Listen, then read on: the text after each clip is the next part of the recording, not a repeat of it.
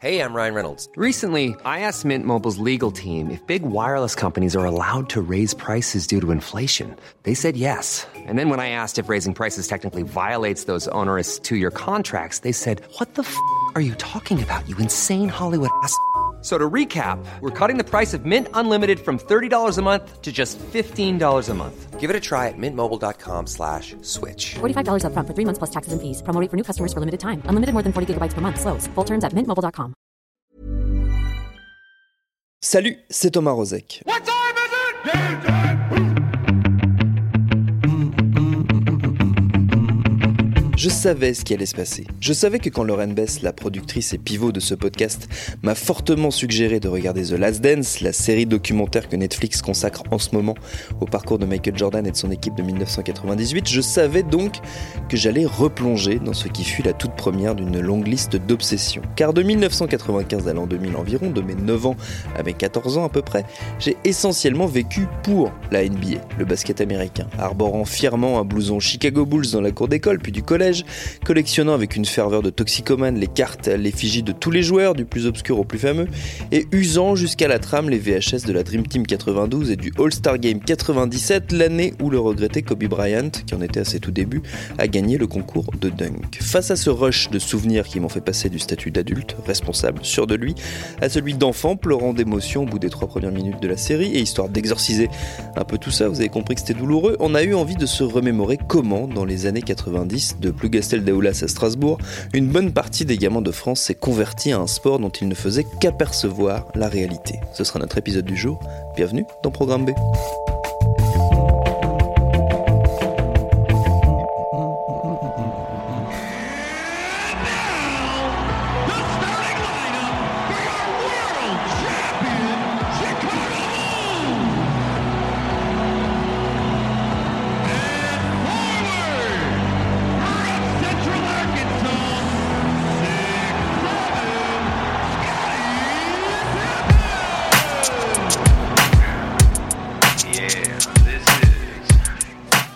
Car oui, dans cette époque pré-internet qui donne l'impression quand on en parle d'avoir vécu autant des dinosaures, il fallait donner de soi pour assouvir sa passion pour la NBA, soit en récupérant au prix d'un trafic digne des pires heures du marché noir les cassettes VHS enregistré au milieu de la nuit chez les rares chanceux qui avaient à la fois un décodeur Canal+, un magnétoscope et des parents compréhensifs, soit donc en compulsant frénétiquement les magazines qui se faisaient l'écho du basket américain.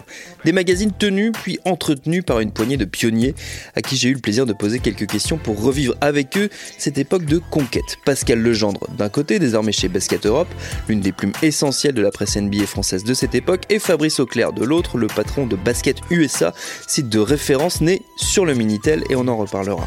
Je leur ai demandé à tous les deux comment, dans les années 80 et 90, on faisait pour traiter et rendre compte d'un sport qui se jouait à des milliers de kilomètres, et ce, on y revient, sans l'apport d'Internet. C'est Pascal Legendre qui répond le premier. Alors il y a eu plusieurs étapes. La première, c'était de, de s'abonner à des revues. Euh, moi, je me suis abonné euh, à, Sports Illustrated, notamment euh, en 78, à mes premiers guides américains euh, à la même époque, également Basket Weekly, basket, oui Basket Weekly, et ensuite d'autres quand, quand, Maxi Basket a commencé en 82. on était installé au Mans et, chez notre libraire, qui était le libraire central, il y avait deux exemplaires de USA Today, donc on, on aurait réservé un. Et euh, dans, dans, USA Today, il y avait les, résultats des matchs avec quelques, articles, etc. Et puis après, on attendait d'avoir euh, nos hebdos euh, qui arrivaient avec un certain décalage qui était à peu près d'une semaine à l'époque. Donc ça, ça a été la, première, chose. On a eu un photographe suisse qui nous a envoyé des photos tout au début. Et ensuite, on a eu des, photographes directement aux États-Unis, notamment celui de, New Jersey au départ, et puis, puis Et ça s'est fait progressivement avec aussi... Euh, je dirais, le, les avancées technologiques hein, qui, ont permis euh, après d'avoir l'information euh, en direct grâce à Internet un exemple qui, m'avait frappé à l'époque, parce que je je croyais pas ça possible.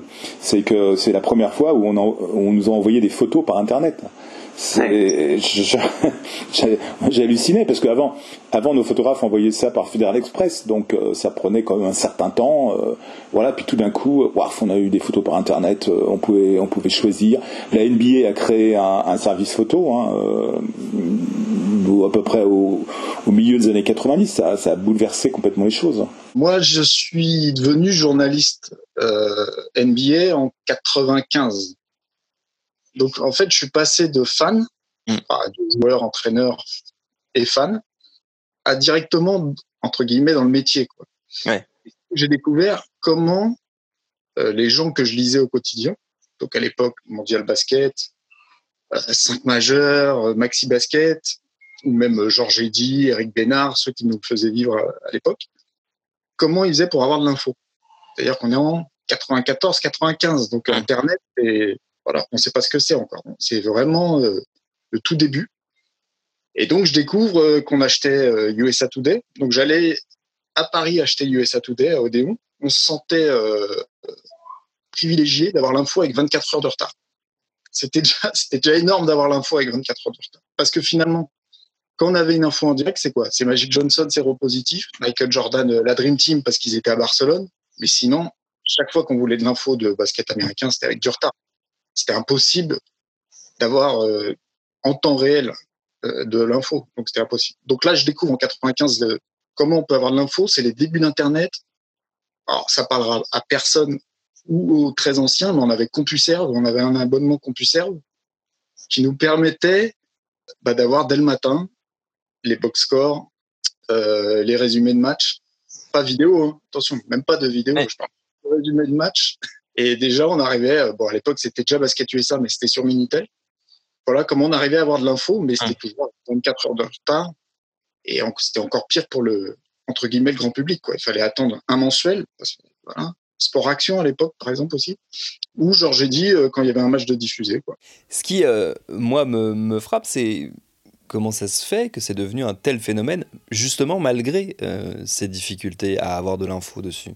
parce que bah déjà c'est devenu, euh, on va dire, euh, accessible pour les Européens. C'est-à-dire qu'on a pu avoir des joueurs qui, qui partaient là-bas. Mais ça reste des extraterrestres. Le- le- à chaque fois qu'il y a un joueur qui vient en, en Pro A, on regarde le nombre de matchs qu'il a joué en NBA, et même s'il a joué huit matchs, pour nous, voilà, il venait de la grande NBA. C'était un, un extraterrestre. Quoi. Donc là, on commence à déjà toucher un peu du doigt. Après, ils viennent en France les Lakers. Après, il y a la Dream Team. Et puis, il y a toute la culture NBA derrière. C'est-à-dire les chaussures, Air Jordan, les starters, les fringues, champion, la marque champion. Et pour moi, bon, je lui ai déjà dit, mais s'il n'y a pas Georges Eddy, je ne sais pas si ça décolle en France. Par son enthousiasme, par sa connaissance, par son accent, qui fait qu'il a emmené tout le monde avec lui. quoi. Ça tient peut-être à rien, mais il suffit d'un super consultant pour qu'un sport qui était niche explose. Appréciez la claquette dunk de la semaine de Bonzi Wells de Portland. Alors, si on reprend les choses historiquement, effectivement, euh, dans les années 60, le terme de NBA lui-même n'était pas connu en France. On parlait de basket américain professionnel, c'est tout. Donc, euh, il y a eu une amorce dans les années 70, notamment grâce à un journaliste qui s'appelait Jean-Jacques Maléval, euh, qui, a, qui a écrit un livre et surtout qui, euh, qui était euh, pigiste pour, pour l'équipe. Et donc, dans les années 80, euh, nous, on a, on, a, on a créé un magazine hein, qui s'appelait Maxi Basket en 1982. Et on a, on, on a fait de l'initiation au basket américain, euh, aussi bien NBA que NCA. Et ensuite, il y a eu, euh, il euh, Canal qui, en 85, je crois, a, commencé à diffuser des matchs, mais au début, c'était complètement euh, confidentiel, hein, puisque euh, Canal démarrait, il, il couvrait pas tous les, départements, français, il, ne passait la première année que les matchs Knicks, en plus, c'était pas une bonne équipe. Enfin voilà, ça a commencé petitement. Et quand Michael Jordan est arrivé pour la première fois en France, euh, donc euh, lors de son année rookie en 85 pour faire une promotion pour Nike. En fait, euh, il y avait deux journalistes qui étaient présents, deux journalistes de, Maxi Basket, dont, dont moi. Voilà, aucun autre, aucun autre. c'est pour dire que ça n'avait en France aucun impact. Et tout a changé entre ce moment-là et 1990, où il est revenu à Paris. Et il y a eu une émeute avec toute une génération de jeunes qui ont complètement mordu euh, dans ce phénomène-là. Il y avait un confrère qui avait dit que justement euh, lorsque Jordan était venu à Paris en 1990, les gamins euh, étaient venus voir qui était dans les pompes de Michael Jordan. C'est l'imaginaire des, des, jeunes de cette époque-là qui a, fonctionné d'une façon incroyable. Et, c'est pour ça que les, grands bénéficiaires à cette époque-là, ce, sont les magazines et, plus spécialement ceux qui se consacraient à 100% euh, au basket américain comme 5 majeurs et, Mondial Basket. Sachant qu'il y a eu euh, les records de vente euh, sont dans les années 92-93 et, il y a eu pléthore de titres qui, sont nés avec des déclinaisons sur des sur des posters géants, etc. Enfin, ça a été ça a été une, une furia qui a duré comme ça 3-4 ans en fait. C'est le mythe américain qui a, qui a fonctionné à fond. Moi, je mets ça en parallèle avec euh, avec le cinéma, avec euh, la musique américaine, euh, tout ça, quoi. En fait, c'est Hollywood. C'est une génération. C'est celle ce qu'on appelle la génération Jordan. Ce qui m'avait marqué, c'est que lorsque la France a gagné la Coupe du Monde de football, on avait demandé aux, joueurs de l'équipe de France quel était leur sportif préféré. Et de mémoire, je, je pense que c'est près de la moitié, ils avaient, ils avaient dit Michael Jordan. Me demande aussi dans quelle mesure, et là encore c'est des souvenirs euh, perso euh, qui, qui, sont à, la manœuvre, mais dans quelle mesure le, le basket américain a bénéficié d'une autre invention technologique euh, avant le Minitel et avant Internet, qui était la VHS et la démocratisation du magnétoscope et de la VHS. Parce que moi j'ai le souvenir de tout un trafic de VHS, de matchs enregistrés, de All-Star Game enregistrés, puisque le All-Star Game était diffusé sur Canal Plus aussi. Est-ce que ça n'a pas aussi beaucoup aidé à cette diffusion euh, en France notamment. Ah Oui, parce que en fait, euh, les Américains sont en avance sur la technologie et, la NBA, euh, elle est en avance sur les autres sur les autres grands sports américains en, ce qui concerne justement bon les ce qu'on appelle les, les nouvelles technologies. Alors ça a été effectivement les, les, les, cassettes. il faut savoir que moi aussi, j'ai à mon époque, euh, j'ai, j'ai comment dire, on essayait de se procurer à la fin des années 70, au début des années 80, des, des cassettes de NBA. Euh, il fallait avoir un magnétoscope tri-standard. Donc c'était très compliqué parce que c'était pas la même euh, c'était pas la même cassette qu'en France. Et donc après oui il y a eu il y a eu comment dire les, les, les, jeunes ont voulu se procurer des, des images parce que parce qu'encore une fois tout le monde n'avait pas Canal Plus. Et, et, notamment euh, des, des, cassettes de, de Michael Jordan euh, qui euh, qui ouais qui circulaient euh, qui circulaient sous le manteau. Et puis après elles ont été elles ont été produites en elles ont été produites en France hein, donc là c'était plus facilement accessible. Et et après, justement, je pense que la, la NBA a, a, repris un second souffle très important donc depuis quelques années parce que euh, ils sont euh, très très performants au niveau des, des réseaux sociaux. Donc, euh, notamment, euh, enfin pour ceux qui ont Twitter, euh, on a, on a, on a, on a une avalanche d'informations de, de, et d'images sur la NBA aujourd'hui. Ça n'a évidemment plus rien à voir avec euh, ce que c'était dans les années 90. À propos des VHS, par exemple, moi je me souviens qu'on se faisait importer des cassettes VHS. Là encore, c'est du chinois pour euh, ceux qui ont moins de 20 ans aujourd'hui, ou même peut-être moins de 30 ans. Donc ça mettait 15 jours à arriver, peut-être euh, même plus, un mois. Et je me souviens avoir vu le All-Star Game 85 sur une VHS. Donc, et donc notre coach nous avait réunis chez lui et c'était euh, c'était la, la grand-messe quoi. Voilà, on allait voir notre premier All-Star Game. Donc euh, de mémoire, je crois qu'il y a Ralph Thompson qui fait 2m24 et qui dribble comme un comme un meneur. L'année d'après, on voit Spud Webb au concours de dunk. Donc le gars fait 1m70 et il monte au plafond. Donc mais c'était sous le manteau. Voilà. Mmh. La VHL, vraiment, c'était sous le manteau parce que, hormis euh, le fait de, comment on va dire, enregistrer Canal+. Donc déjà, fallait voir, avoir Canal+, à partir de 85 pour voir un pauvre match d'Enix, voilà. Et euh, on pouvait pas voir de NBA, donc fallait avoir des, des, potes ou des contacts. Euh, aux États-Unis qui nous envoyaient ça. C'était enregistré. L'image était souvent mauvaise. Euh, mais voilà, c'était la même époque où euh, MTV était aux États-Unis et euh, c'était les premiers clips et nous on n'avait rien en France. Donc pour hmm. voir les, les, les clips euh, de, euh, de hip-hop, on se faisait importer des cassettes de personnes qui nous enregistraient MTV pendant 5-6 heures pour voir un petit bout de clip euh, qu'on verrait en France euh, six mois après. Quoi. Donc, hmm. il y avait le côté pas pionnier, mais le fait d'avoir des choses avant tout le monde. Quoi. Voilà. Hmm. Et après, on pouvait en parler dans le vestiaire. On sortait des noms que personne ne connaissait. On avait l'impression d'être des initiés. Quoi. Qu'est-ce qu'il en reste culturellement euh, de, cette époque euh, où moi j'avais la sensation que c'était vraiment absolument partout dans les années 90 la NBA Il y a eu ces retombées légèrement euh, quand même après. Mais est-ce qu'il en reste d'après toi culturellement quelque chose aujourd'hui encore? Ah, Il faut voir avec Last Dance. quoi. C'est-à-dire la, nostalgie qu'il y a avec cette série qui arrive en même temps à un moment où tout est à l'arrêt et tout le monde se concentre dessus. D'ailleurs, elle devait pas sortir en principe à cette époque. Elle devait sortir après la saison NBA.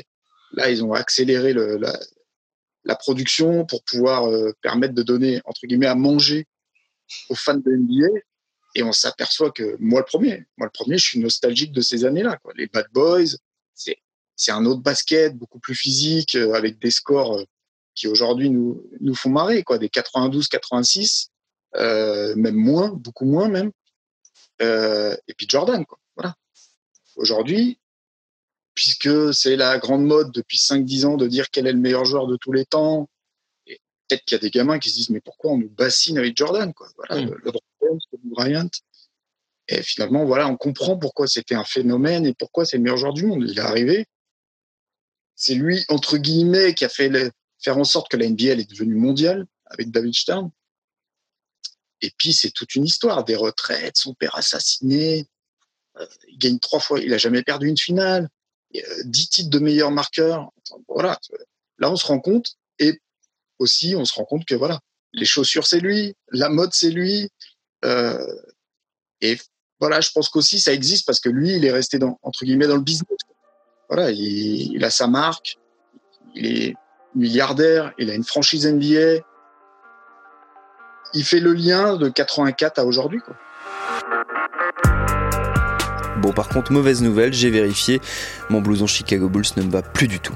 C'est moche de vieillir. Merci à Pascal Legendre et Fabrice Auclair pour leur réponse. Programme B, c'est un podcast de Binge Audio préparé par Lauren Bess, réalisé par Quentin Bresson. Abonnez-vous sur votre rapide podcast préféré pour ne manquer aucun de nos épisodes. Facebook, Twitter, Instagram pour nous parler. Continuez de bien vous laver les mains, de respecter les gestes barrières et de ne pas lécher la barre du métro au hasard. Et à demain pour un nouvel épisode.